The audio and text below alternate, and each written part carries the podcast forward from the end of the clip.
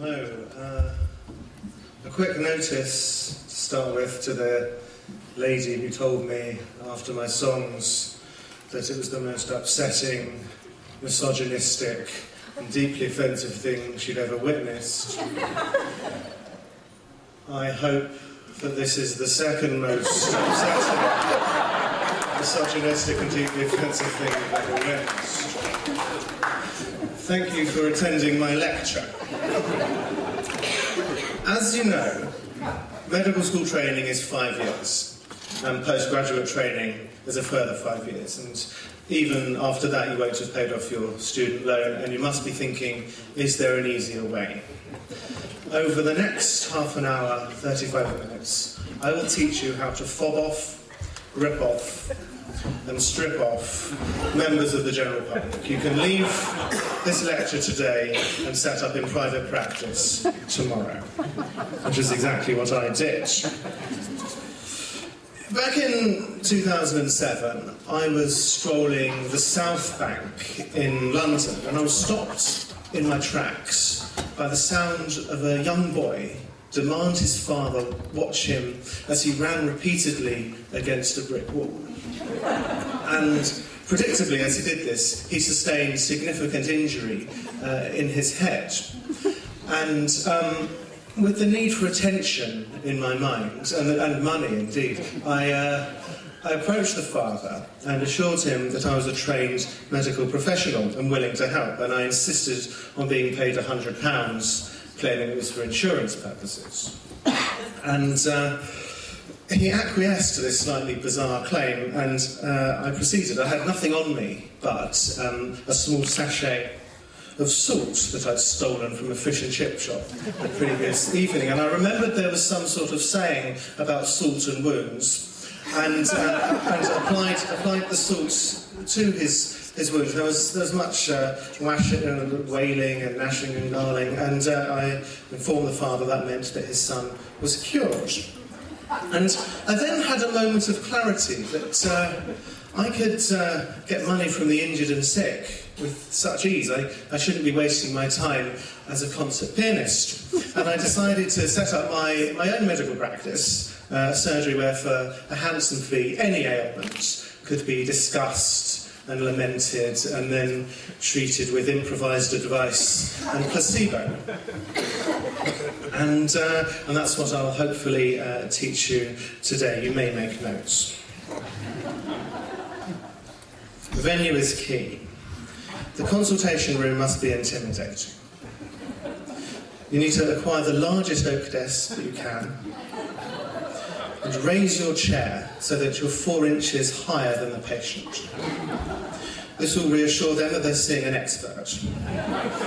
And they'll be less likely to ask you searching questions. You could consider cutting one of the legs of their chair slightly short so they're constantly rocking and feel like a fucking idiot. You should avoid putting up pictures drawn by children in the waiting room or in the surgery, as this will give you the appearance of a cock. Instead, allow yourself one photograph framed of your attractive and fabricated family.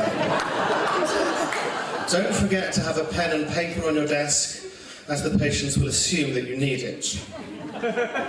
In the corner of your room, you will require an examination couch with stirrups. These can be obtained from any sex shop.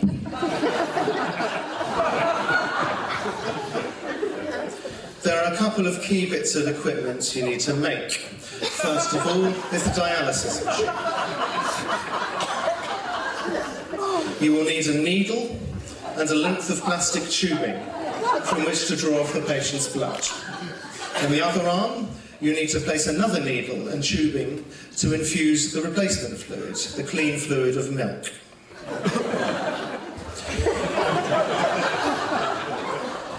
Milk is the purest liquid known to man. Ensure that you infuse one litre of milk for every 1.2 litres of blood, as blood is thicker than water, but slightly thinner than milk. Probably. You should inform the patients that their life expectancy on dialysis is very poor. The other item to construct is the scan machine. As you will see, the scan machine comprises of a washing machine cut in half and two lilos. Please cut the washing machine in such a way that does not interfere with the spinning mechanism. As you will discover, washing machines are almost impossible to cut in half. Your attempt will look at best terrible, and you should therefore cover the whole shambles with papier mâché, which will also disguise the join with the lilos. To add realism, play a tape cassette of men hitting bin lids together. You can tell the patient that they are having a CT scan or an MRI. It doesn't matter, they don't know the difference, and nor do you. And now we're ready to start seeing patients. Taking a history. This is the term used when you ask someone what they think is wrong with them, and they tell you what they think is wrong with them. A lot of patients have preformed ideas of their condition and what their treatment will entail. If this is the case, then a lot of your work is already done. it is traditional to ask the patients if they have any allergies. Common allergies include cat hair, peanuts, and penicillin. Of these three, the most important one to listen for is peanuts, as all of your medicines will be M&Ms.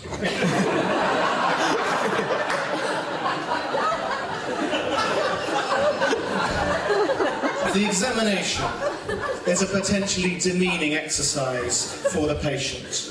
So, whilst it's ideal to have an air of superiority whilst examining, the patient should not feel that they have been defiled. You should take their pulse at the wrist. If you do not feel one, don't panic. Simply remind yourself that you have absolutely no medical training. Now do the following say ah. Make sure you look down their throat when you do this. And then say, it looks a bit red down there. It will be a bit red because it's the inside of their mouth, which is a bit red. Okay, we're just going to go through some, some basics. Um, so, the stethoscope is used at various places. I'm just going to ask you for the expected sound. We'll, we'll, we'll start with the, with the VIP uh, row. So, so, at the end, the heart makes what sound? That's correct. So, lub. Next, the lung. Yeah, that's good. There's a swoosh I was looking for. Next, the tummy goes gurgle. Yeah, that's quite right. Next, the leg. The leg makes no sound.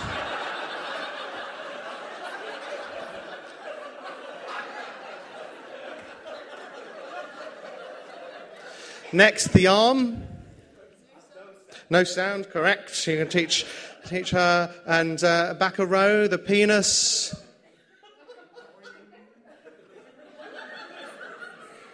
Makes no sound.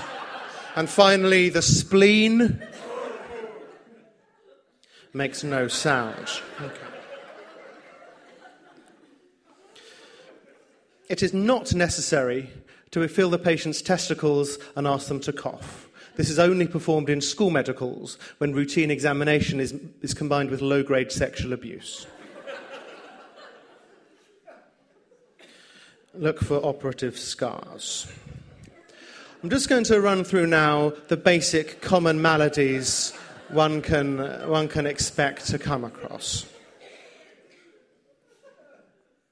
Firstly, yellow jaundice. Patients sometimes turn bright yellow. This is because of an excess of bile and is known as yellow jaundice. Bile is one of the four humours of the body and is caused by sin. Common sins, which which lead to the accumulation of bile include alcohol abuse, heroin abuse, and intercourse with the indigenous sex workers of Thailand. Simply advise your patient to cut down on whichever of the bile sins you have identified. Anemia. Anemia is what it is called when the patient doesn't have enough blood. The only way to accurately gauge the degree of anemia is to bleed them dry and measure the extracted volume in a calibrated bowl. Whilst this method is extremely accurate, For the patient, it is catastrophic and should never be performed. Instead, calculate the degree of anemia by guessing. A blood transfusion is the only cure. Blood transfusions in the wrong hands, by which I mean your hands, can be fatal. So it is essential that the patient receives blood of their own type. To ensure that this is the case, use blood obtained from a first degree relative or partner. Some patients.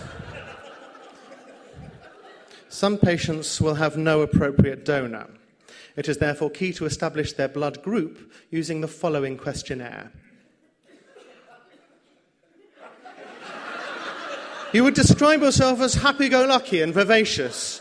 You enjoy long romantic walks in the park. You have blood group A. Very well done.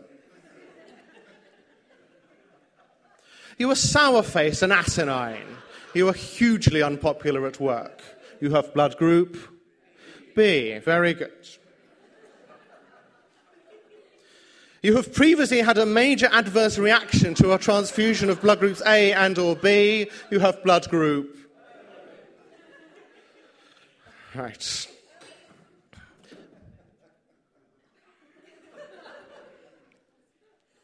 Blood can be administered either intravenously or orally.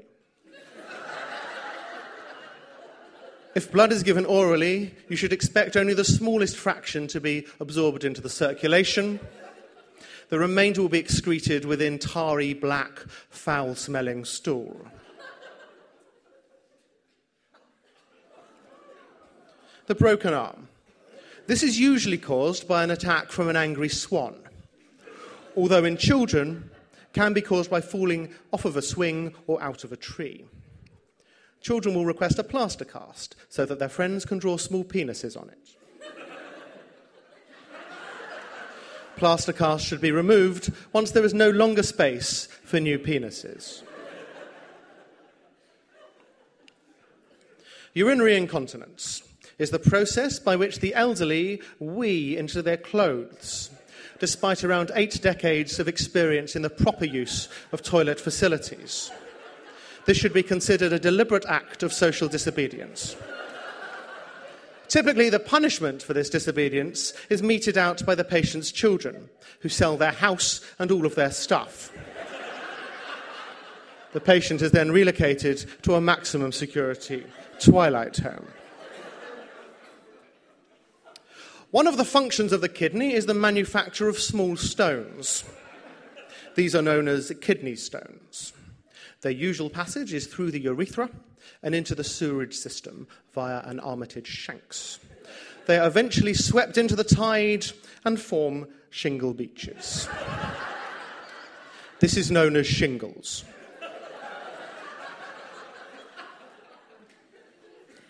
Angina is what it is called if someone has heart attacks all of the time. They should be advised to eat less salt or more salt, depending on how much salt they eat. Angina should not be confused with mangina, which is when a male person wedges his external genitalia between his legs to create the illusion that he is female. Unstable mangina occurs when the mangina is poorly constructed and the external genitalia are accidentally revealed.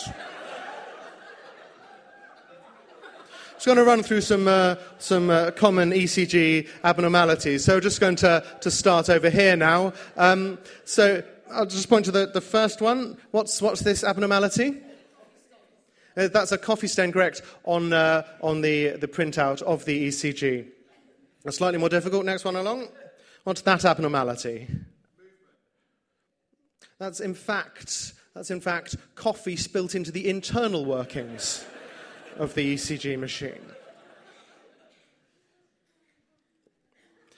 Young men will frequently present with a punctured lung, having accidentally lain across some broken glass or an upside down drawing pin. You should use a puncture repair kit. Firstly, immerse the patient in a vessel of water so as to locate the puncture site. Mark this with a piece of chalk and reseal the defect with a rubber patch provided. The patient must then hyperventilate to reinflate their lung tube. The full name of this condition is me, me, me. This was abbreviated in 1982 to simply ME. The patient suffers with chronic fatigue, particularly from Monday to Friday between the hours of 9 a.m. and 5 p.m. Understandably, this has a considerable impact on their ability to work. The cause of ME is unclear, but it is definitely a proper medical condition. Patients with ME deserve to be referred to a proper, fully qualified physician. Do not interfere. If a patient has been deliberately poisoned, there was probably a jolly good reason for it no smoke without fire. So don't worry too much if the treatment fails. Just going to quickly run through the common poisons and their antidotes. We're going to start with the gentleman in the short sleeve shirt in the red there. So, first one, strychnine. The antidote is. Very close, it's Windolene. Next, carbon monoxide is. Very good, it's uh, carbon dioxide. Uh, you need to get, all, get rid of all the plants in the room, essentially. Next one down, arsenic. No, it's, uh, it's actually large quantities of arsenic. It, it floods the arsenic receptors. And, uh, and lady next to you, uh, mustard gas. Very close, it's mayonnaise gas. The, uh, the boiling point of mayonnaise is 8,000 degrees centigrade, and this can be difficult to produce in the domestic setting. And um, I'll help you out with the, with the last ones lead, mercury, mercury lead. A stroke, as you may already know, causes the patient to suffer a weakness down one side and presents when a family member finds them walking in circles. It is a sad day when a child has a stroke. This is known as a mini stroke. The other neurology condition, as mentioned just earlier, is dementia. And one asks a series of questions to establish this. What is your name? How old are you?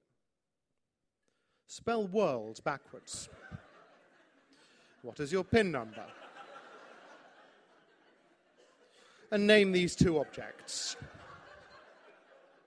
If anyone's working out if they're demented, that's a biliary stent and the Large Hadron Collider.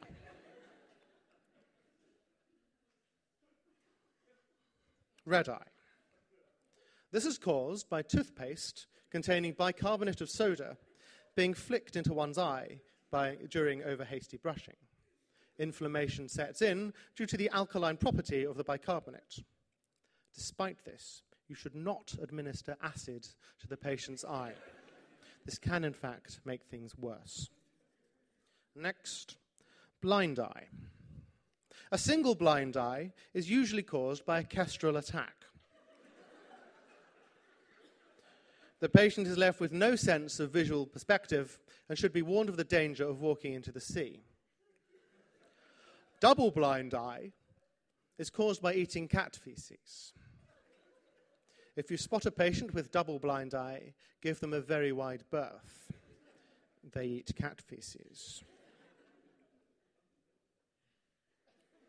It's conventional medicine covered. The remarkable thing about homeopathy is you can describe exactly how it's supposed to work to people, and they still want to pay for it. Middle aged, middle class mothers with mild depression are your target audience. Acupuncture is another remarkable concept. Knock some needles into the patient's skin using a tiny hammer with the intention of relieving pain. You can really go nuts with this one, although never use it for the treatment of anal pain. I will cover the management of uncontrollable bleeding later in the session. Hypnotism is a powerful weapon in your armory. It relies on the suggestibility of simpletons. who are tired. Wave a fob watch in front of their face until they are quite asleep. At this point, copy down the details on their bank cards, not forgetting the last three digits of the security card, code on the back. As this is the sort of person who's prepared to be hypnotized by a stranger, they're unlikely to be the sort of person who checks their bank statements regularly.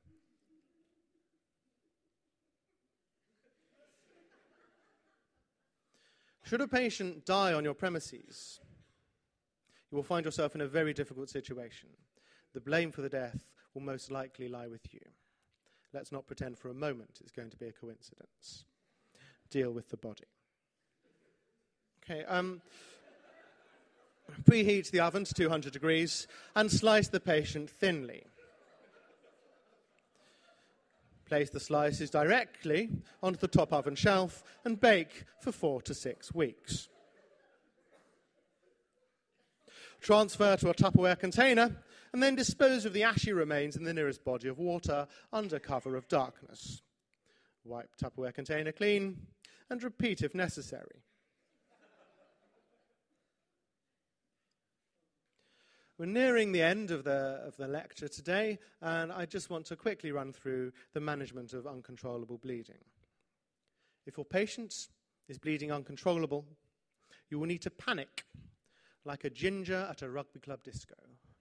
But time is not on your side, so panic quickly and get it over and done with. Firstly, you need to assess assess the type of bleeding. Does it hail from an artery or a vein? If it is projectile and the blood is all hitting the ceiling, that's from an artery. Put a finger in the hole and turn the patient upside down. If the bleeding is more smooth, seepy, room filling up like a bath sort of thing, that's from a vein, venous. Place a leather belt around the patient's waist and do it up relatively tight. If neither of these measures work, you will need to call it quits and, uh, and leave the country.